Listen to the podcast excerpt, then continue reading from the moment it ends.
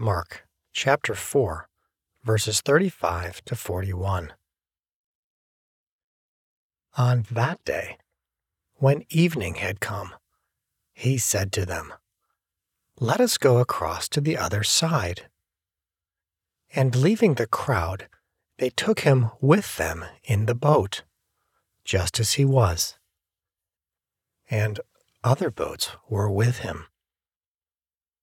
And a great windstorm arose, and the waves were breaking into the boat, so that the boat was already filling.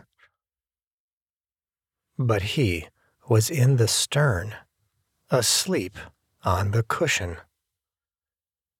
And they woke him and said to him, Teacher, do you not care that we are perishing? And he awoke and rebuked the wind, and said to the sea, Peace, be still. And the wind ceased, and there was a great calm. And he said to them, Why are you so afraid? Have you still no faith? And they were filled with great fear and said to one another,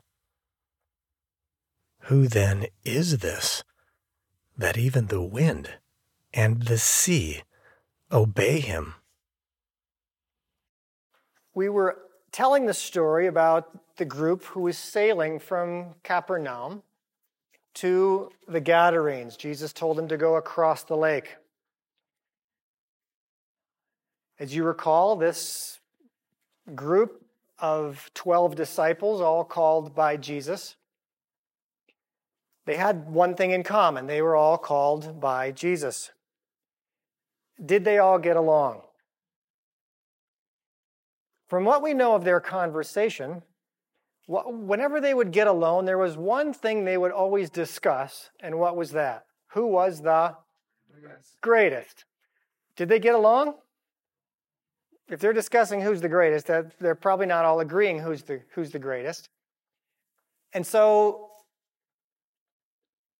likely, the fishermen were trying to prove a little something as they were sailing. And we also know that Jesus had three favorites. Who were those?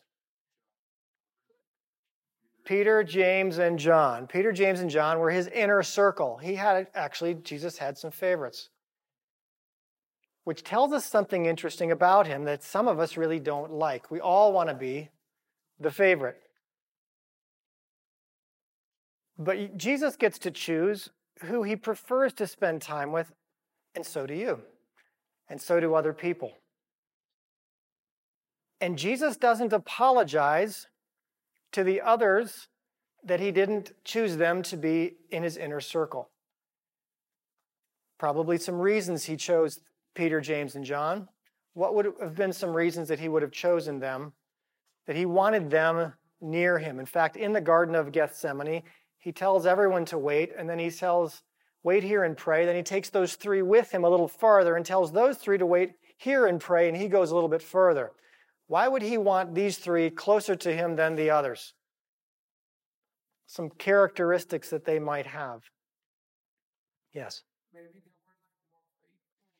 maybe they were more faithful. Maybe there was something in their character more obedient, more faithful, more passionate. James and John wanted to call fire down from heaven. I mean, they were, right? They were out of line, but Jesus, and he rebuked them for trying to call down fire on people he wasn't angry with. But he loved them because they, there was something about their love for him, perhaps. We know John had a special love for him. He was right there next to him at the Last Supper. And Peter says, John, ask him who's going to betray him. There was a special relationship. It's okay that, that some people have special relationships. I believe now that Jesus has the capacity to have an infinite number of relationships with all of us. And we all have the opportunity to be his intimate friends. We all have the opportunity. Probably still has some favorites. Probably still likes people who have faith, who trust him, who spend time with him. The trip over was difficult. I wonder if you can think of a reason why his favorites, Peter, James, and John, who were fishermen, Jesus would ask them to sail him across the Sea of Galilee and they would get into a storm. Because I would imagine that all, all of the fishermen were very proud to be sailing, and he got them into a storm. He got them into a mess. So much so that it's unlikely that they were very popular with the other disciples.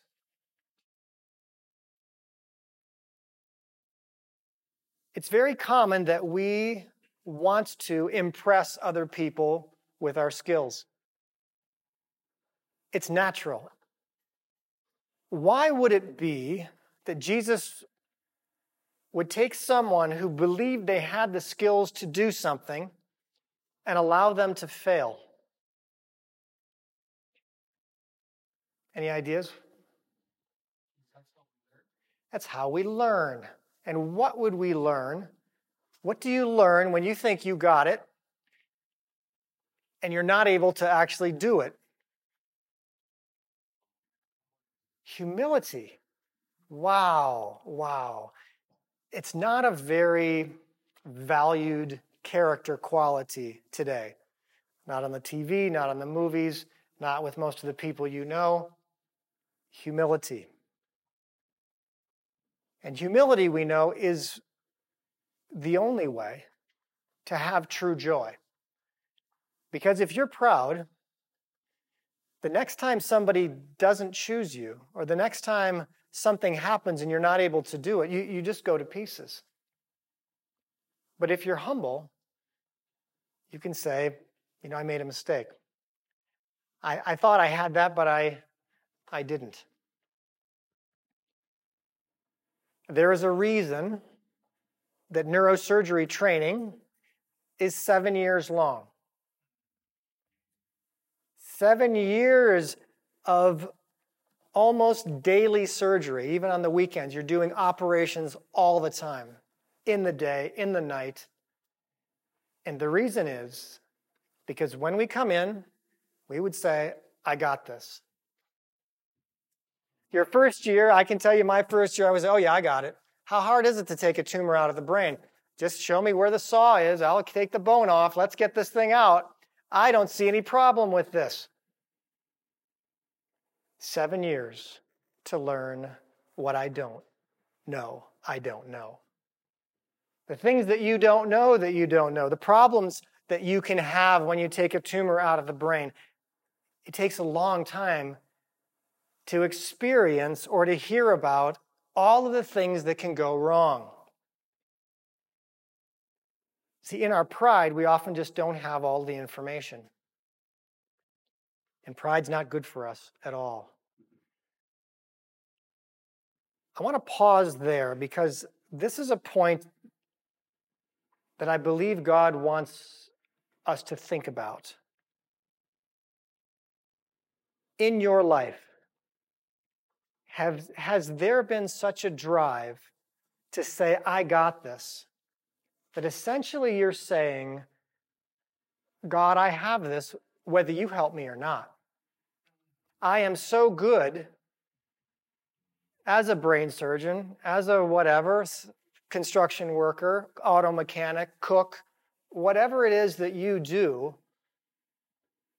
we all get this pride about us, and we can't wait to the day we can say, I got it.